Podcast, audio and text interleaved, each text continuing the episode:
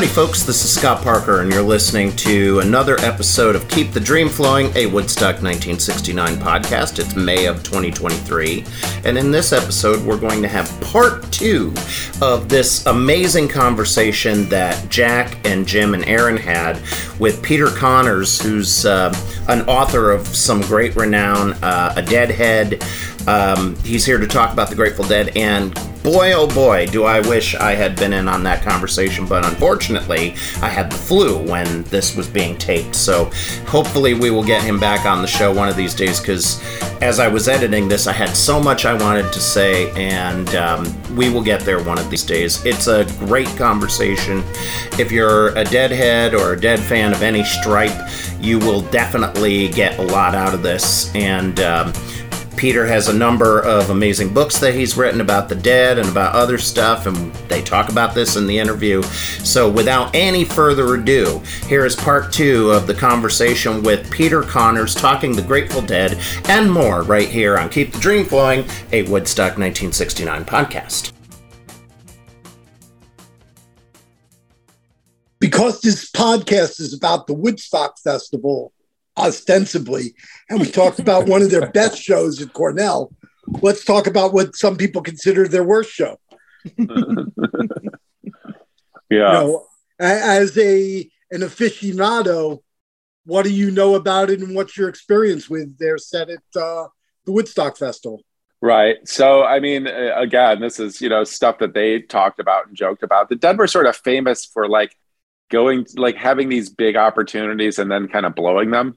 And then going you know and then going to nebraska and just like playing something that was you know mind bending on a sunday night. And so the deadheads have this saying never miss a sunday night show.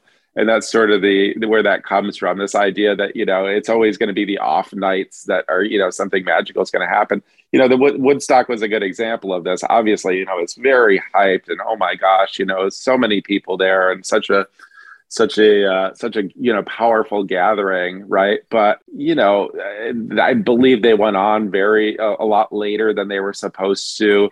You know the dead again we talked about their emphasis on sound and getting the sound right.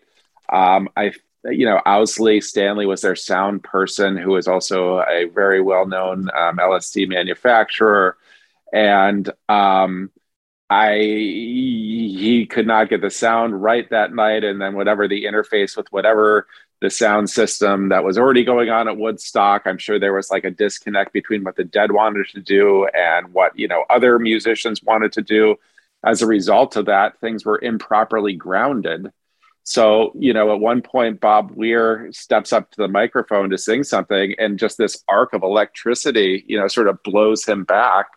Um, and there's actually a line balls of lightning roll along and one of the grateful dead songs. The music never stops that came from this idea of electricity shooting out at, at woodstock while we were singing. Uh, i think everybody was was overserved when it came to hallucinogens. Um, and these guys these were guys who had you know pretty heroic uh, abilities to ingest these things and keep going. And I think it, it's pretty clear that that you know everybody was just super high. It was really late. The sound wasn't right. Nothing you know things weren't grounded well. I mean, it was a recipe for you know n- not a good set, let's say. And I you know I've listened to it a bunch of times. It's not like you can find worse shows. You know I mean? Like there's there's you know if if you love the dead, there's always moments you know that are like interesting. And um, I like hearing Pigpen stuff. I think you know he's he's was a, a, very intriguing performer. He's probably the most interesting thing that's going on in the in the dead's woodstock set to me. Um, but yeah it's nothing that i would go back to and just listen to just because it's great music you know it's but it's an artifact. And the dead you know did not want to be included or have any part of the woodstock movie. Um, and you know maybe maybe for the best in that i don't know. Um, but anyway, that's that's what I know about the Dead's Woodstock set. Well, I did see um, in one of the uh, anniversary releases of the Woodstock movie, they included "Turn On Your Love Light," and it wasn't bad. All yeah, forty minutes of it. right. So, and that's you know that to me again is the most interesting thing on there because it, it really because of Pigpen, you know, and he he that was the sort of showcase song for Pigpen and he would have these great raps in the middle and he'd start you know telling stories and all this different stuff and it was always kind of a fun fun wood uh, fun pigpen this the singer I when i'm saying pigpen like everybody knows what i'm talking about but pigpen was a singer and one of the original members of the grateful dead who died um, in 1970 i believe it was 73 72 uh, 73, 73 okay. um, so Yeah, he was you the know, original keyboardist. right keyboardist and you know a real core core member. I mean when the grateful dead started out it was really like it was kind of pigpen's band you know and garcia was obviously very well known in the bay area but pigpen was sort of a showcase person in the band when they were doing a lot more blues you know stuff. He he was the Brian Jones of the Grateful Dead. that's interesting. Yeah i never thought of that parallel so yeah i think that's the most uh, you know worthwhile listen of the grateful dead set but you'll find better versions of love light other places too the other thing I'll point out sometimes, and and this can be true or it might not be true, because obviously lots of the bands at Woodstock had great sets, but it, it was a festival as opposed to a dead show themselves. Because when they were when they're on their own, so to speak, they can stretch out and you know get away from perhaps a mistake that they're headed into and come out of it again. Whereas at a festival, here's your slot. You got to do it right here, right now. And if you can't, things aren't going to go well for you. And that's part of my defense of, of that set being, besides the uh, the more important, uh, the electronic, uh, Yeah. you know, pr- problems. But you know, The Dead if- did a lot of festivals. Yes, the Dead did a lot of festivals, but you know their their time allotted as as any of the bands they weren't shorted but as any of the bands is always less than what their normal show would have been. So you know But they don't have an opening set and a closing set. You know, it's also interesting. I, I think that's a really that's a really great point, and I think you know another thing I'll say is the Grateful Dead came out of playing acid tests, where you know basically it's like you put a bunch of people into some sort of ballroom or wherever it might be, and you know everybody takes acid, and then there's people who are doing painting, and there's recordings going off, and there's visuals going off, and you know the, the Grateful Dead were just one part of that. It wasn't a Grateful Dead concert. It was just, you know, an event. It was a happening. There were all these different things going on. And the Grateful Dead were also playing music. And, you know, sometimes they were too high to play music. So they would just put down their instruments and walk away. And nobody went like, hey, man, we came for this show and the Dead aren't playing and what's going on? You know, I was like, well, sorry, Garcia's, you know, the neck of his guitar turned into a snake on him. So he couldn't play anymore. You know, we had to take a break. And, you know, when you look at it in that context, you have a band coming on, as Jim was saying, this is a festival. There's all sorts of stuff going on. It's not just a Grateful Dead concert. And I think one of the things that the acid tests were great for for the Grateful Dead was taking that pressure off so that they could just experiment and it wasn't all on them, you know? And that's not to say like, you know, this is an excuse for why they played crappy, but I think it's it's part of a reason why the dead never beat the crap out of themselves when things didn't go that well, you know. They wanted the music to sound good and the music was very important. But it wasn't like, oh man, we had this great opportunity and we blew it and it's going to hurt our career and all this stuff, you know. It was it was about the music itself and whether that was working or not. That's what they were passionate about and you know, that's a time when it just didn't work, but there was so much else going on that you know okay so go see you know richie havens or whatever you know somebody else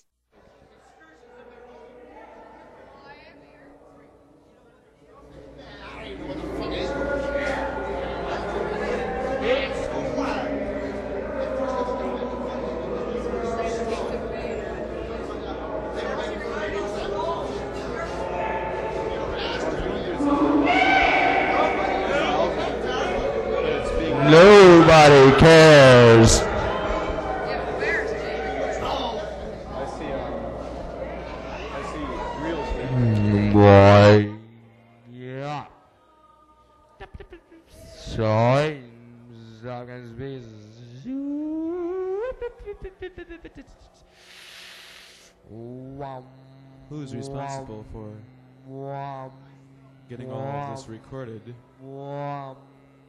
Just checking up on you. Here you can talk to anybody. It's just a little bit less loud. Freak freely. Here, this was quite a bit louder than if you back off and I want to tell you a little story right now. just a sort of uh,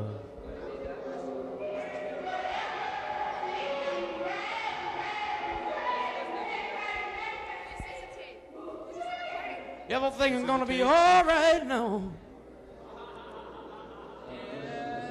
Now I want to know, do you feel good? Yeah. I want to know, can you find your mind? Oh, yeah. If you can, you better get on out of this place. Yes, yes. And I want to tell everybody a little story right now.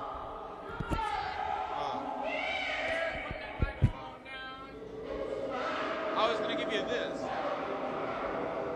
Oh, they, they unclip. Look, just plastic.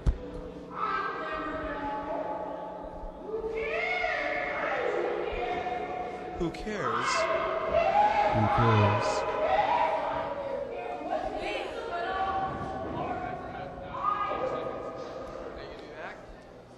It's okay. It's okay. Uh-huh. It's just easier to do it over a microphone than any place else. Yeah!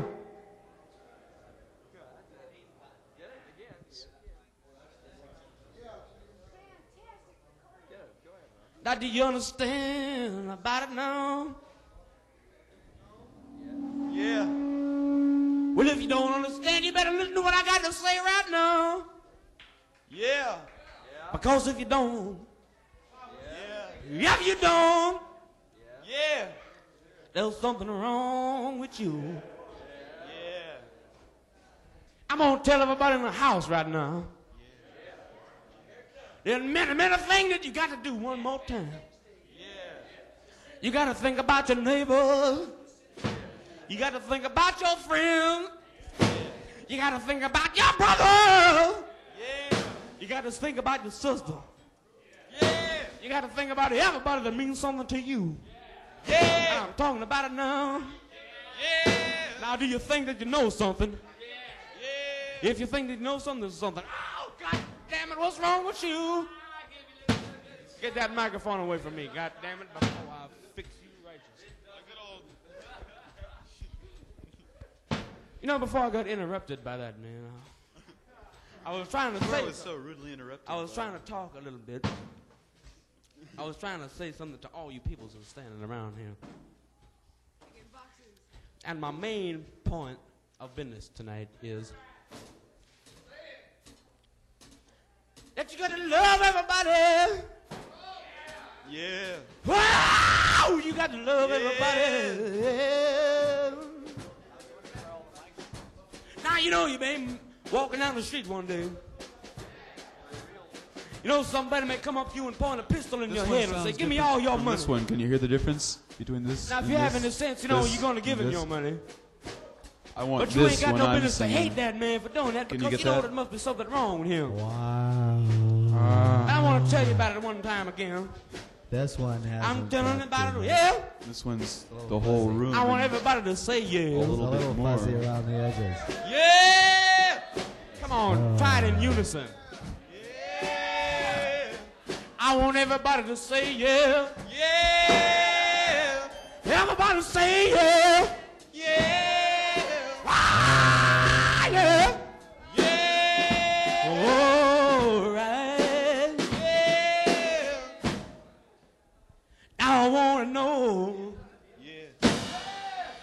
To know, do you want to know what I'm talking about now?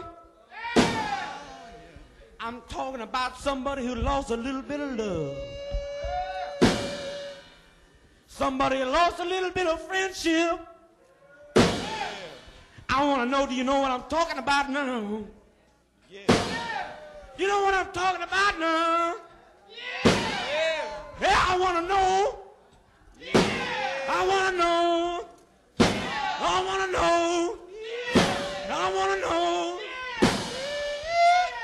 I think maybe you're hearing what I'm saying.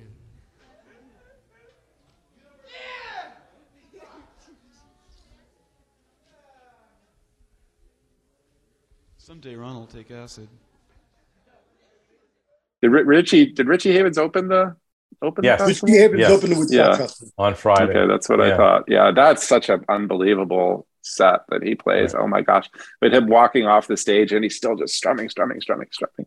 Yes. Uh, yeah, it's one of my favorite performances. That that and the um and Santana's set, I think. And then I love the fact that like Sha Na Na played, you know, which is like to me just hysterical. And I don't know. I grew up watching Sha Na Na on TV, you know, their little variety show that they had. So when I first learned that Sha Na Na was at Woodstock, it was like, well, you know, it didn't make any sense Yeah. to me.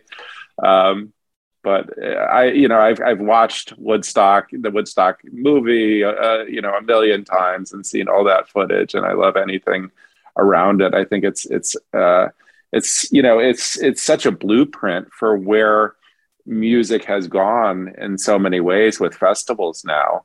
Um, you know, especially jam bands, which the Grateful Dead were a pioneer of you know, jam bands really latched onto this idea of festivals and have like maximized it. Um, Bonnaroo came out of the jam band scene, you know, that was where sort of all jam band people when it started, and now it's become a much larger thing than that. But you have bands, you know, like Phish, for example, um, early on started to do their own festivals and um, you know include all these include visual art and all these different things in it. And I think in general, this idea of having, you know, festivals with multiple bands and all that stuff has really been huge for the jam band scene and community and ex- exposed new bands to larger audiences in a way that they wouldn't have before. Um, so I think it, you know, it's, it's really, it's an important, you know, obviously it's important for tons of different reasons, but I think directly for the jam band community, it sort of set up this idea that helped forward that music. Well, being from New York, I'm going to guess that you're familiar with the uh, festival Mountain Jam. Yeah, sure. Right. And the, the last one pre COVID was at Bethel Woods. Oh, okay. I was Yeah. at one that was at that was at a like a ski mountain. Ski, yeah, I'm trying to remember. I the- was at Bel Hunter Air? Mountain and then they moved it. I, Hunter Mountain? Hunter, yeah, Yeah, Hunter. Hunter, yeah, yeah. Yeah. Uh-huh. I mean, that's where it had been since its inception. But for Yeah. vari- various reasons, uh, they moved to Bethel Woods. And then COVID came and they didn't have it. And they didn't have it again last year. But fingers crossed, I think they're having it again this season, again at, at Bethel Woods. well, Um, it's a great, great festival. yes, Really, yes. they I- always have I- really cool lineups. yeah, I attended the one at uh, at Bethel, and it was it was well worth it. It was a beautiful thing. Yeah. Yeah, awesome. You know, just one more thing, and I think you even refer to this in in in the in your book uh, that uh, if you if you think of the Dead as a dance band, all of a sudden things become much clearer for what's happening and what they're doing. You know, A- and Mhm. and you you're you're in your own book, you're constantly talking about dancing all the time. You know, now I know not every single person is dancing at a Dead show. No- You know, it never was true, but Mhm. you know, more than more than normal, more than normal. Yeah. Oh, I was going to say, you know, that that does tie back into that early, you know, discussion we had about re- the difference between religion and ritual and spirituality and all that. And I really put dance in that category. I mean, dance is, you know, uh, throughout throughout human history has been an important part of ritual and an important part of spirituality.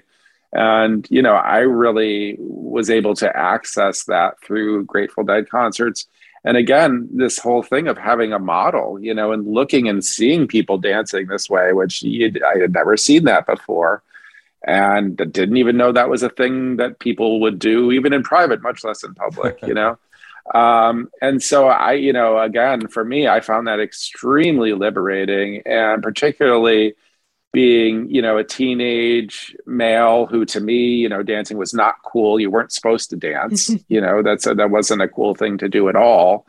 Um and you know sort of growing into my body and how do i you know move this body around and and you know maneuver it and i'm going to be stuck with it for the rest of my life and what do i do with this body and all this different stuff you know and all of a sudden it's like well here's an option that you can do with your body and it feels really liberating and there's other people doing it. So you have this community thing going.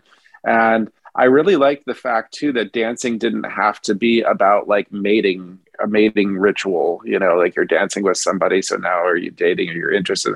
You know it's like this a very much a community thing and um, which isn't to say it couldn't have sensuality or couldn't have those aspects, but it wasn't based on that. You know, it didn't have to be some sort of mating ritual thing. You know, it was really celebratory, and um, and you still see that. You know, you you still any dead related piece of you know band performance that you go to, you will see those people dancing. Yes. and um, I think it's amazing. You know, I just think it's such a great thing to do with our bodies while we have them. Uh, I took several pictures at Woodstock when I was there.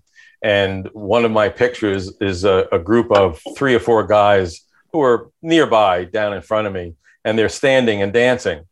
And that's the reason I took the picture because you basically have 500,000 people. I'm exaggerating to make a point, but Yeah. you know, thousands and thousands of people sitting and listening, enjoying. I don't even know what band was on at the time, but these guys were standing and dancing. I said, "Wow, they're standing and dancing."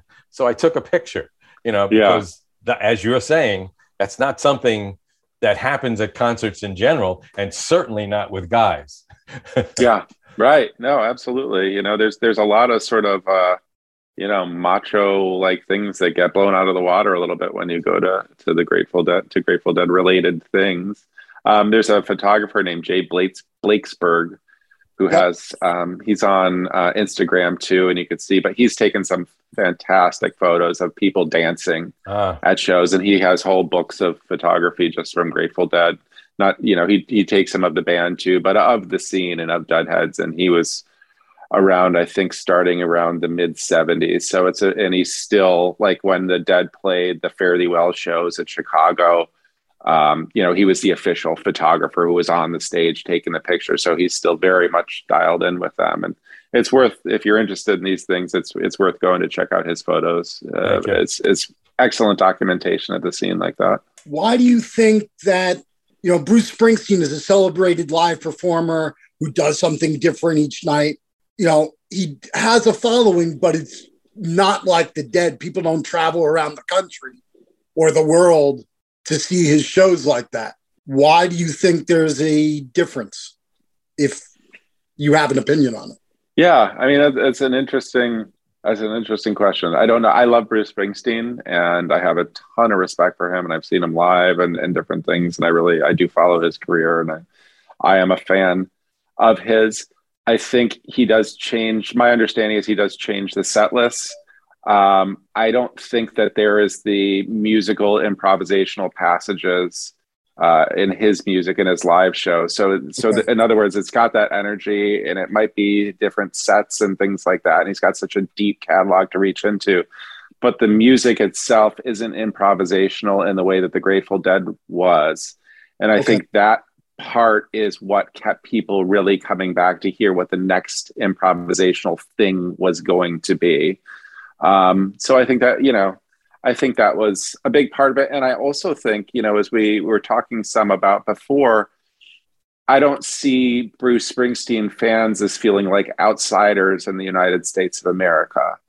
And I think a lot of deadheads did feel outside of mainstream culture. So, you know, you, you want to get together and sort of gather as a group with those people. And so there was also that social aspect, I think, that was probably different than Springsteen fans. and and to their credit, the Dead have pretty much always allowed recording their music by their fans, um, and I'm not sure whether that was a deliberate monetary idea. Probably not, but I mean, I don't think there are many bands that have allowed that kind of access just to have it. It's yours. Yeah. You know, Yeah. we're we're playing it tonight, and after that, it's all yours.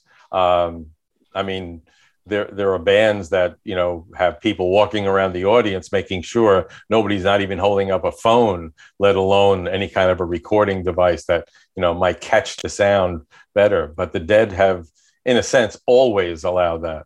You know, they used to try and stop it. Uh, they did. So they had the foresight to start recording their shows like really all, early on through the soundboard. And Owsley was, you know, a huge reason for that. Um, but they actually, you know, tried to stop people recording. And, and a lot of times it wasn't, you know, it wasn't them, it was the venues, you know, policing that and so forth.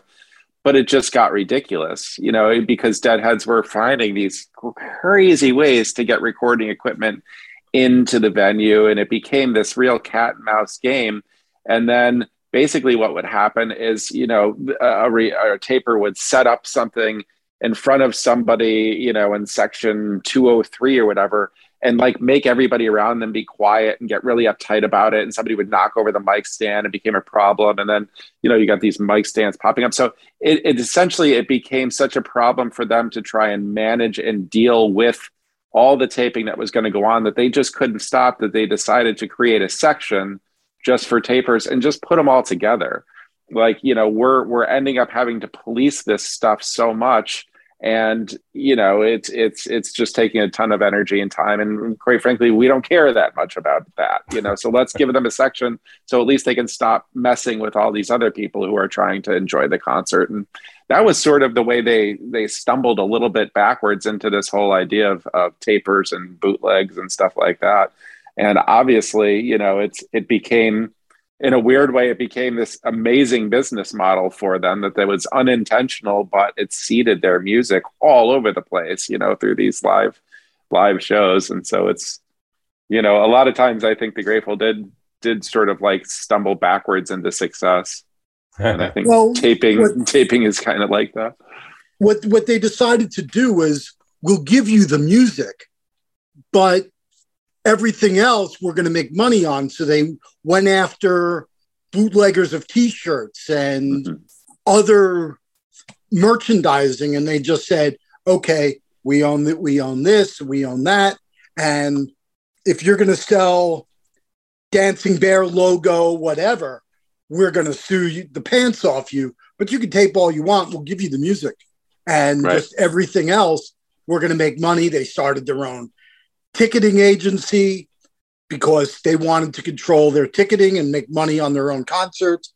And, you know, so they wouldn't have had the problem that Ticketmaster had with Taylor Swift fans because the Grateful Dead knew their audience and they took care of their own ticketing. Yeah, they you know early on too they they had they were gonna you know put out their music on their own record label and one of the ideas was to put it into like ice cream trucks you know and deliver music to people through you know so i think they were mm-hmm. always trying to think of different ways to to do things but interestingly i think with the idea of the lo- logos and the trademarks and all that i think uh, that really pushed creativity um, to a new level with deadheads because it was like how do you make a grateful dead shirt that doesn't use a grateful dead logo and so you found people getting really creative you know about like creating their own art that was based and inspired by the Grateful Dead, but it didn't infringe on any of their trademarks because you're right. I mean, they they you know, especially around the time when I was going to shows, you would have Grateful Dead Productions people going around the parking lot, and if they saw you selling shirts with official things, they could they would confiscate those and take them away. But you could they would drive by 20 people who had made up stickers and T-shirts and everything that were clearly Grateful Dead T-shirts, even had lyrics, had whatever. They might have pictures of Jerry or drawings or whatever um, but they weren't official Grateful Dead logos, so that was all cool with them. So you know, it was like this is you know this is part of how that all came together and how it all operated, and then I think it also did in a lot of ways fuel the creativity and inspire the creativity of fans. Dear mother, I think I lost it at the carousel. Last week, Jamie took me to the dance, and I haven't been the same since. The carousel must be magic, because I've really been transformed. This weekend I'm going all three nights to hear the Jefferson Airplane, the Grateful Dead, and a new English group called Fleetwood Mac. I'm not doing this just to make you and Daddy suffer, but Jamie says suffering is your thing. So what can I say? It's only two fifty on Friday and Saturday, and only two dollars on Sunday, or one silver dollar any time. And don't worry about me eating. The food at the carousel is fantastic. Please understand, Mother, I've got to go, even if it means risking my sanity. But really, with the airplane, the dead, groovy old Mac, and the Garden of Delights doing the light show, what could be bad? How much into collecting tapes were you as a young kid? You know, because they by that point they were more available, I assume. Uh, was that something that you really tried to do, occasionally tried to do? How would that work for you? Yeah, I mean, I definitely had my own tape collection. I will say I didn't have a fraction of what a lot of people had. You know, I didn't go at it that hard, probably out of laziness to some extent. I mean, you really had to, you know, there was a whole thing about networking and trading tapes and mailing them and trying to get the closest generation to the first, you know, like, Right. uh, so if you have a live recording, every time you make a copy of that, it goes down in generation. So the quality gets lower. So you wanted to have, you know, as close to the first generation as you could. And, um, you know, there was sort of like, there was a lot that went into it that I just, I didn't sort of get into. So I, I would get what I could where I could, but I was never hardcore into tape trading or anything. But I, you know, friends, you go in and their whole walls are like covered with tapes and all that stuff. And, um, but it, you know, so I sort of laugh now when you go to the Internet Archive, as you were pointing out, Jim, and you just type it. You know, you could pull up any show that the Dead ever played. I think about that with like, oh my god, the time and energy that so many people put into chasing down these shows, and now you just go like, boop, and any show you want just pops right up. to your point, while I was reading your book, you know, your first show and other shows, while I was reading it, I would Bluetooth that show by way of the Internet Archive. so while reading your book about a particular show, I'm listening to the show and I'm thinking, who else could I do this with? I'm I don't think there's any other band that you could do that with. No, not not to that level, not even close. Well, I guess you know now there's Phish, and they you know picking Yes. up on that. People started to record them like you know right away. So that that was probably the only other band that has that level. But again, they started obviously well after the Dead. So the Dead have the they're the rating champs of how long that's been going on and the the number of shows that are available. It's insane. I mean, it's really it's crazy. It's the coolest thing. One of the things that Phish does, I'm, I'm pretty sure I'm right on this, is that uh, if you've bought a ticket to whatever show, the next day you can download that show for free as part of the buying a ticket. I don't know that many bands have that available to people who go to their shows. Yeah, I, di- I didn't know. I, I know that that is a thing that happens sometimes. I didn't know that that happens with all Phish shows. So I don't know cool if it's all Phish they do. shows, but my sense is it's many of them, most of them. Or Yeah. you can you can buy the show that the next day if Right. you want to. You know, Absolutely. but yeah. I, you can download it if you went to it, which is yeah. like really nice. It's great, you know, and it really is. It, it just, it just for for bands that are improvisational musicians like that, I think it's a great model for them because basically what it does is make people want to go to the shows, which you know these days in the music industry as it is, like nobody's making money off recordings anyway, except for mm-hmm. you know a handful of people. So if you're a musician and you're making a living, you're probably making it by touring maybe Right. through some of your merch, you know, if you're selling stuff there, but, but basically through touring and ticket sales. So, you know, for jam bands in particular, that's it's really perfect because those things are just advertisements that are out in the world that people send around and check out, and then they want to go see you live. Hopefully, Have you ever been to shows outside the United States? Dead shows outside the United States? I didn't No, I would have been able to go to the Europe tour. Um, would have been Well, you sort of my well, you went to opportunity to, do that. Oh yeah, you're right. My first show was in Canada. I did go outside the yeah, outside the U.S. light. Right. I went to Canada. Yeah, but no, But I I- didn't. I have fr- friends Yeah. who went to the the Europe shows. You know, I, I was just But it- I, what I was thinking is how different would a dead show be or the, the the audience be at a show outside the United States other than Canada, which you know is, is close enough that it might not be too different. But I mean, uh, they're an, they're an interesting band. You know, given their their size and their legacy and their reputation, that just didn't do all that much. Inter, you know, they didn't really do these international tours, and um, that's kind of fascinating. I mean, even in the United States, like they didn't spend a lot of time down south. hmm. You know, there's not a lot of southern like dead shows. It happened, but not that frequently. You know, um, so they had, you know, the dead had they made their living on the East Coast, and Oh, okay. you know, so they obviously played a ton on the West Coast, and that's where they're from, and that's where associ- they're associated with, and everything. But when it came to making a living and making money and all that stuff, they had the East Coast dialed in, and um, they started doing that really early by doing these campus shows. you know, starting in like around 1970 of doing you know, all the, in New York, we have the SUNY system, State University of New York schools. They would play all the SUNY schools and they go up and down, you know, up and down all over the East Coast and play colleges. And then basically, you know, you have college kids who went and they had a great time and their minds got blown. And here's a recording. You got to check them out next time they came through. And they just did it and did it and did it until they had this network. And then, of course, the college, you know, venues became larger venues and they became, you know, amphitheaters and then they became stadiums and it was Giant Stadium or whatever. Um, and and I hadn't really recognized the extent of the truth to that until I was working on Cornell 77 and um, I got that from the from Dennis McNally, who is the Dead's not only their official biographer but also worked as their publicist, handpicked by Jerry Garcia.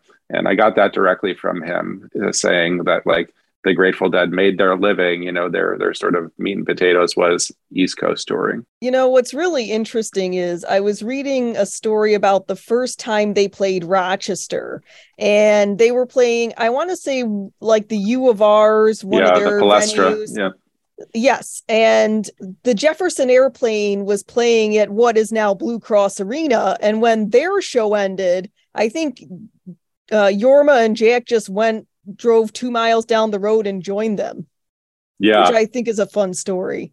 Yeah, very cool. Yeah, yeah. They started out right playing the U of R, and you know, just again, we, we uh, Rochester is a great Grateful Dead town. I mean, there's tons of you know Deadheads here. Um, there's Dead cover bands. It's a really, it's a stronghold for the Dead, and they played Rochester a lot. You know, and they played obviously in Buffalo and Syracuse. This whole little area was was a really you know they had a lot of fans here and they cultivated those fans and they came back over and over and over and played you know built it up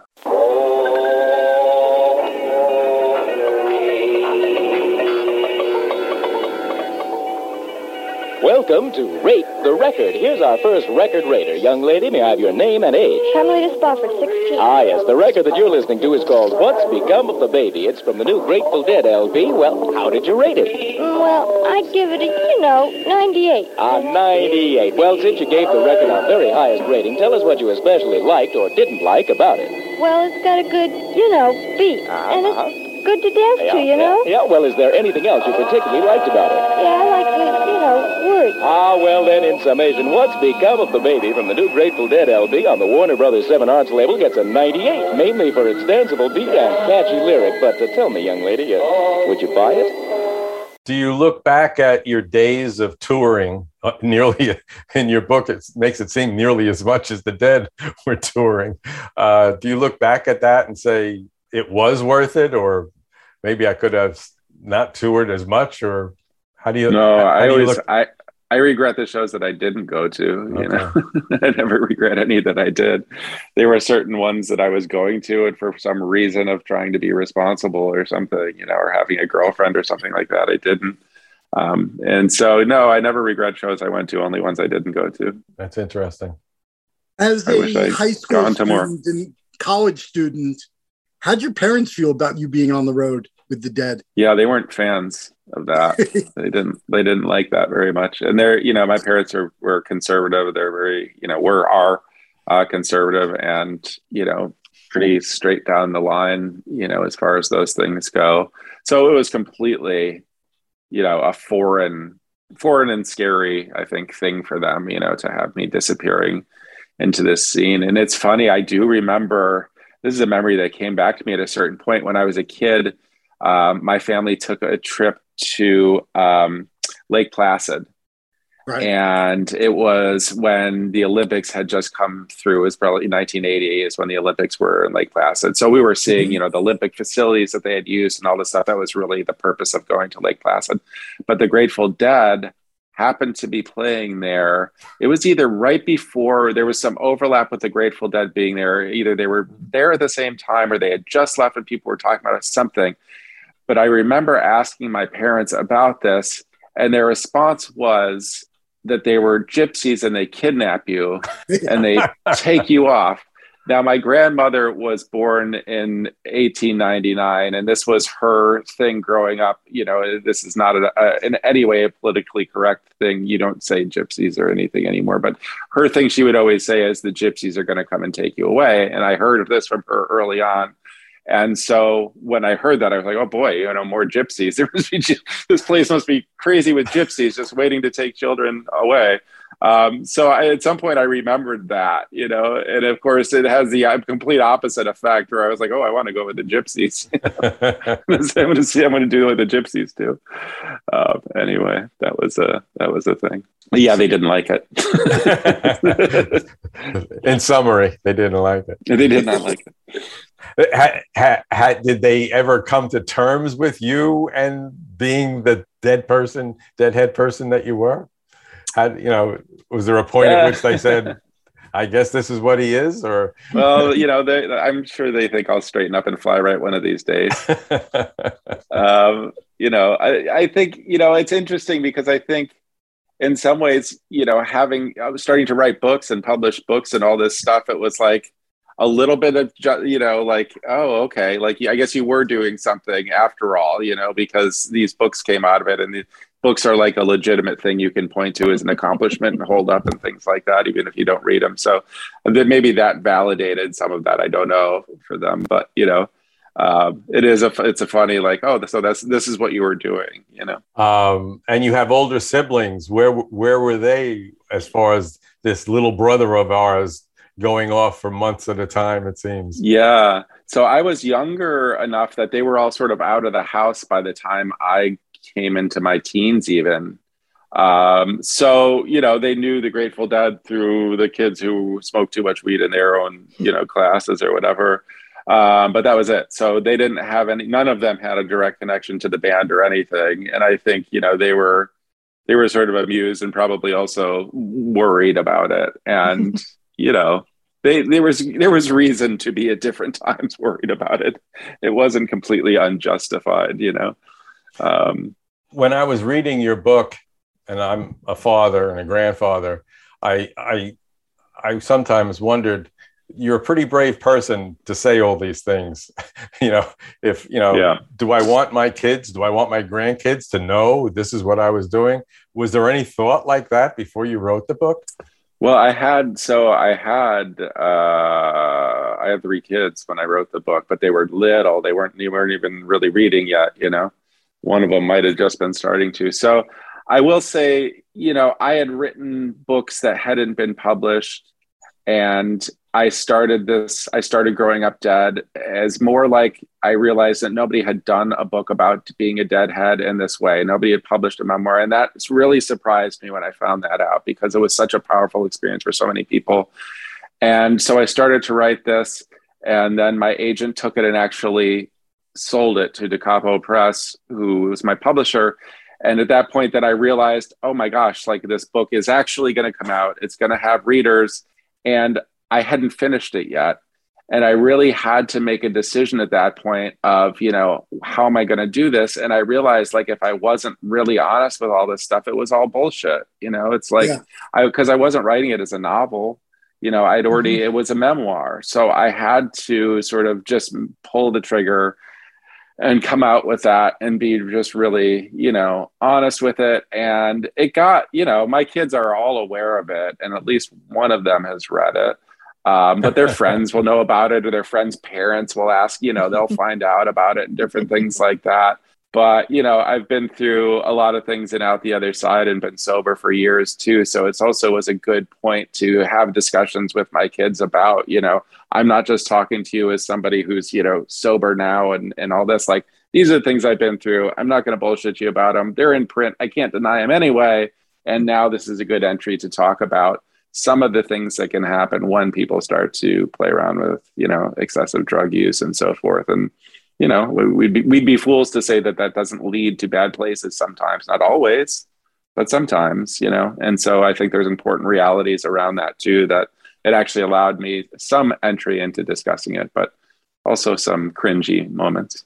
Uh, uh, after it was published, do you did you ever get do you ever get invited to speak to young younger groups, whether they be high school or college? I'm not sure. Yeah, a lot of colleges. Yeah, yeah, I've spoken to yeah high school and college students and things like that, and um, yeah, definitely quite a bit. I love to, you know, I, I love to. I mean, part of why I really like to write about this stuff is I think that there are really important lessons, you know, that were that I learned through that community and I continue to learn that are worth passing on to next generations.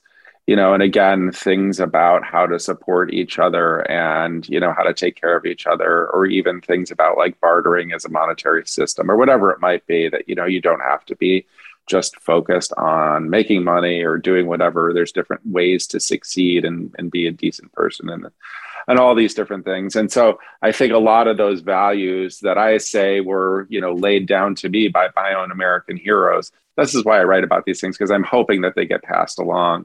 So I love the opportunity to talk to co- high school students, you know, college students, whoever, anybody who's interested in this stuff because it's important to me. Do you ever get the impression if this group of students has a rough idea of who you are and what it is you're going to talk about, and then you walk in looking like you look now, and Mm-hmm. them saying, "That's that's this guy," you know, that this this isn't who I thought it was going to be. I mean, does that that kind of thing happen? Yeah, I might. They never say it to me, but they certainly might be thinking it. I don't know. I'm, Oh, he- you know, he's at a not certain dressed point. in a Brooks Brothers suit, you know. yeah. No, but you think some t- some guy's going to walk in with a tie dye and well, let's Okay. let's you be concerned here. Let's see. I okay. got this. All right. Well, as long as you walk in with that shirt and make it sleeveless, you'll do fine. We got a big skeleton. We got a big Uncle Sam skeleton. I just finished this up about two weeks ago. Very nice. So anyway, yes, inked and inked with freakdom. Right. Right. I know that happens sometimes with with people visiting the museum. You went to Woodstock, you know. Right. I say, well, sorry. Yeah. I apologize. It's a few years ago. Yeah. You know, I was kind of just, it made me, when Jack was mentioning uh, Brooks Brothers suit, it kind of reminded me of the time when actually Jerry died.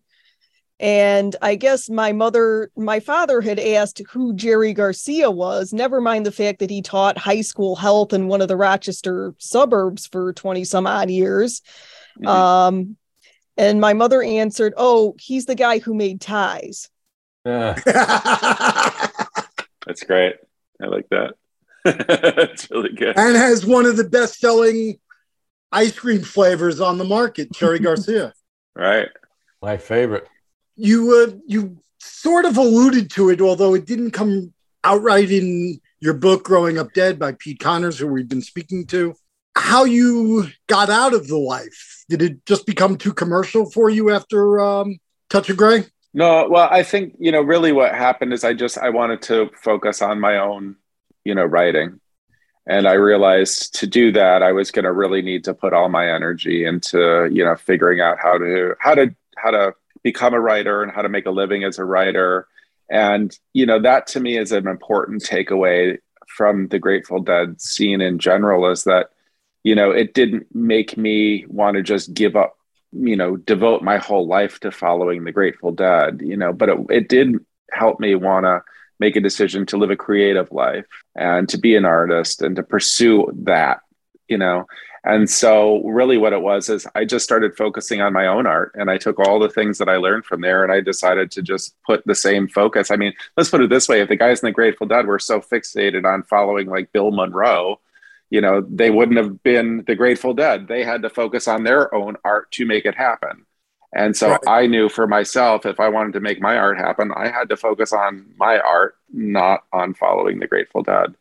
And so that's what i did. And that's what really made me just sort of you know go in that direction. And and i'm fortunate you know in being able to now have all that and then be able to just go and dip back in and go to Grateful Dead related music all the time and you know see the guys play in Dead and Company or whatever it might configuration they might be playing in. And see all these amazing other musicians who are now doing really cool things with the music or that I just learned about through you know their connection to the music somehow. I'm a lot of people are talking about Billy Strings now. You know he's he's got a really big following and things like that. I just saw him about three weeks ago, and he played essentially he just played bluegrass music, pretty like straightforward. And he sold out Blue Cross Arena, where the Dead used to play in Rochester, was called the War Memorial. Yep. And now it's called Blue Cross Arena. You know, sold out this this place, this 20 something year old kid playing bluegrass music. And he was phenomenal. I found out about him when he played with Bill Kreutzmann in Bill Kreutzmann's backyard in Hawaii. And somebody, you know, recorded these things and put them on YouTube. And I watched it and I was like, who is this kid? I never heard of him before, but he's a really good musician. And then, you know, found his music that way. And I think he's, you know, he's he's stellar. So it keeps sort of nourishing in that way too and bringing new talent around. And it, it's really, it's cool. Does it upset you nowadays when you hear, and I'm assuming you hear it pretty often because I hear it all the time, they just don't make music like they used to, you know, and, and that upsets me because I know there are many, many really good musicians, as you're referring to, out there now. And if you just take the time to look, you'll find them. It may be harder to find them now than it was then. I don't, I don't even know if that's true, but uh, yeah well and you know there's there's so much i mean you know my kids don't listen to this kind of music but i listen to some of the stuff that they listen to and i really like it and it's new and you know they like hip hop a lot and and so i hear you know a bunch of new stuff like that and i have a respect for that you know and it's in its own thing and then there's uh, I think right now the jam band scene is sort of experiencing its own renaissance. You know, there's a lot of really cool stuff going on in that community, a lot of overlap with different bands playing with each other and musicians. I just saw um, Trey Anastasio band playing with Goose, and um, and then Trey came out and played a bunch of songs with Goose, and Goose came out and played with Trey. And so it was this great, you know, sort of, um, it kind of it felt like a handing off uh, over of the torch. And like two nights before I saw them, Billy Strings came out and played with Goose and Trey Anastasio, you know, and played all the uh, Phish song or something like that. You know what I mean? So it's kind of a neat time in the same way that um, the early 90s were a really cool time for the early jam band scene when you had just coming on the scene Phish and Blues Traveler and Widespread Panic, Aquarium Rescue Unit, you name it, like a whole bunch of spin doctors. There was all sorts of bands that created that first wave of the jam band scene, the post Grateful Dead, you know, the, the jam band scene. I think we're kind of in another period like that happening right now. I think there's a lot of really cool energy going on in the jam band scene. I'll give a shout out to one of my favorite jam bands, Umphrey's McGee. Yeah, Outstanding, outstanding. outstanding, and they've you know they've been real troopers too. They've they've been at it for quite a long time. I bet they've been going for 20 years now, and they feel like oh they're one of the newer younger bands or something. But these they're road warriors. They've been out at it for a long, long time. And Yeah. yeah, very cool band. San Francisco police say that nine persons have been arrested in a narcotics raid on the headquarters of the Grateful Dead, a widely popular singing group. Two members of the group, Ron McKernan and Robert Weir, and their business manager, Danny Rifkin, have been booked on suspicion of possessing narcotics. With uh, Dead and Company wrapping up things next summer, what do you think is going to happen next? Well, you know, Weir is playing. He plays a bunch of stuff with the Wolf Brothers, and Right. I've seen some of that. I really like um, what he does with them when he brings in, you know, uh, uh, more people. He has the sort of core that's the Wolf Brothers, but then he's been bringing in Jeff Chimenti on keyboards, and I think he did some horns and things like that. So I really like when he does that. You know, they'll all play their own things. Mickey always does his own cool percussive, you know, experiments and and different recordings, and everybody will. I mean, these guys can't stop. I don't think, you know. So I think they'll just there'll be another incarnation, or somebody will play with somebody, and I don't know. It'll it'll keep going in some way, shape, or form. And you know, I think one of the really neat things is they keep bringing new people into the fold. So with Dead and Company, you know, Oteil playing bass. Well, Oteil played with um, Aquarium Rescue Unit, who I first mentioned. Like the first time I saw Oteil play was probably 90 or 91 with Aquarium Rescue Unit, which was led by a guy named Colonel Bruce Hampton, really cool musician. And, uh, you know, now he's playing with and Company and he'll play with somebody else, you know, and eventually these guys will be the torchbearers because, you know, our friends from the original Core Four aren't going to live forever. I hate to say that, but, you know, and so they're bringing all these musicians who really get the music and get the spirit of it in a really deep way you know they're going to keep going with this music and it's going to get interpreted by them and and it's just going to keep going. The way it looks like to me, it's just going to keep going. I think that's phenomenal. All right. Well, Pete, thank you so much for your time. We really appreciated having you on the show. Thank And you. It was a treat. We'll let you know when this is going to drop. We uh, generally edit these things, add some music to it. We'll have to play Post some of the dead from Woodstock. Yeah. Yeah, well, play we love light. At one, at one of these things, we will have to play the full Love Light version. That's up to Scott. we'll make this a three part show then. We might. Right. I, I don't know. But thank you so much. I enjoy. I, I know I, I enjoyed your books. I, enjoy, I read uh, both uh, Cornell and Growing Up Dead. I, I'll have to check out some of your other stuff because uh, the merch merch uh, table blues definitely sounds interesting. Yeah, that's a fun one. It's a, it's a, I call it my sex, drugs, and rock and roll murder mystery. I sort of I had a chance to read it back in October and I would sort of describe it and it might be a little off but it's sort of like what if Charles Manson actually managed to insinuate himself with Terry Melcher? All right. That's All right. good. That's one way to look at it. That's one of the one of the people I get to meet that I never even I didn't know know what merch meant until I started doing these behind the pavilion things. Uh-huh. And you know, I, could you give me a ride up? I'm bringing some merch up to the top, and I go, Yeah, yeah. yeah, I get, I don't, yeah, yeah, and I and and they're. It's just so interesting talking to all these people who are behind the scenes. That, Yeah. that's more interesting now for me than if I were to meet the the artist because I wouldn't know what to say to the artist necessarily. But I can exchange stories about working with this guy who's uh, Totally.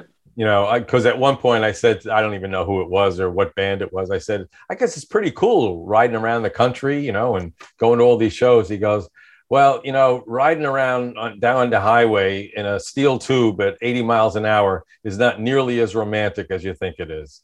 It's And- a tough life. And, it is. and It- I said, Oh, you know what? Yeah, That's all I mean. All I mean. That's all I mean. Cause when I get home, when I get lonesome, I just ask my baby, shine on your light. Shine on your, shine on your light. Let it shine upon me. Let it shine. Let it shine. All I need is your light upon this boy. Got to make me feel alright. Got to make me feel mighty good. Got to make me feel alright. Ah, ah, ah, that's all I need. Uh, what you think, Bobby? That's all I need. Shine on me. All I need. Shine on me. Let it shine. Shine on me. All I need. Shine on me. Let it shine on me. Some of your love. Shine on me. Some of your love. Shine on me. Some of your sweet. Shine on me. Let it shine on me. Let it shine. Shine on me. That's all I need. Shine on me. It's got to make me feel. Shine on me. It's got to make me feel alright. Yes, I do. Shine on me. It's got to be. Shine on me. Let your light shine. Shine on me. Some of your love. Shine on me. Shine on me. Shine on me. Some of your kissing. Shine on me. Let it shine on me too. All I need. Shine on me. That's all I need. Shine on me. That's all I need. To make my life complete. Shine on me. I'm rider. On me. But this has got to be. Shine on me. All I need. What you think, love? Come on. That's all. Come on. Ah. Come on. It shine upon it, boy. I just got to get some. Come on, please. Some of your love. Come on, please. Some of your kissing. Come on, please. Some of your love. I got to make me feel. On. Good. Got to make me feel. Just like a train. I got to be alright. Talking about my right. That's all I need. Come on, please. Ah. Got to be my love. Pretty good, Got to be my love. pretty good, now. Got to be my love. pretty good. now. Got to be my love. Ah. Oh, got to feel alright. Come on, please. That's all you got to do now. Come on, please. Ain't nothing else. Come on, please. Ain't nothing else you can do. You got to feel alright. Come on, please. You got to feel nice and fine. Come on, please. You got to feel kind of easy. Come on, please. And you can cook a while. That's what my mama said. Be very good. If you go on easy, Be very good. you can cook a long old Be time. very good. Yes, you can. What you say, Bobby? Shine on me. All I need, Come on, shine on me. all I need, Come on, shine on me. some of your love, Yeah, yeah. your sweet little light. Shine on me. That's all I got to have, Shine on me. and that's all I'm gonna need. Come on, please. Have a shine down on me, Shine on me. Make me feel so nice, Shine on me. so nice and kind. Shine on me. Got to make me feel Shine on me. nice and kind. Got to be Come on, please. all I need. Come on, please. Come on, baby, Come on, please. let it shine. Got to be your light.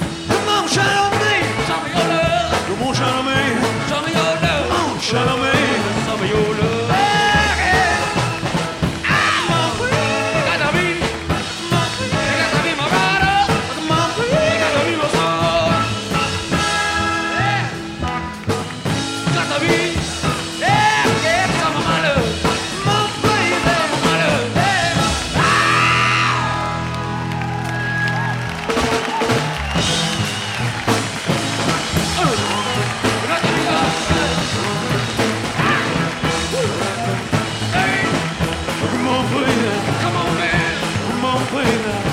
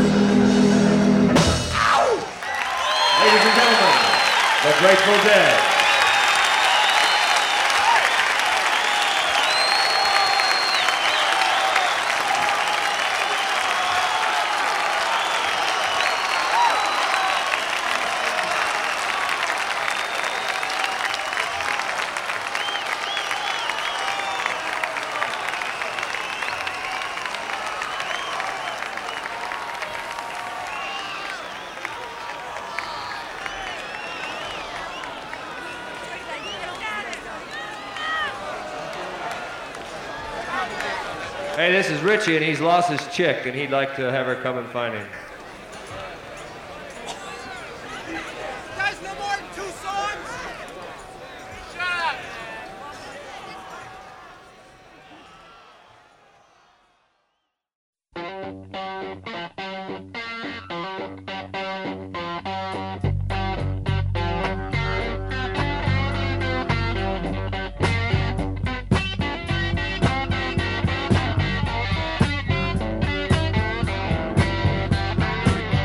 And that's our show. Keep the Dream Flowing, a Woodstock 1969 podcast, was produced and edited by Scott Parker. Your hosts were Jack Lakensky, Johnny Hudson, Erin Shear, Jim Shelley, and Scott Parker. Keep the Dream Flowing, a Woodstock 1969 podcast is not associated in any way with Woodstock Ventures or any of its entities. Come and check us out on our Facebook page. The group is called Keep the Dream Flowing where we keep you updated on various things that we're doing and give you a heads up when there's a new episode coming. So check that out. On behalf of all of us here at Keep the Dream Flowing, this is Scott Parker saying thank you so much for listening, and we'll see you next time.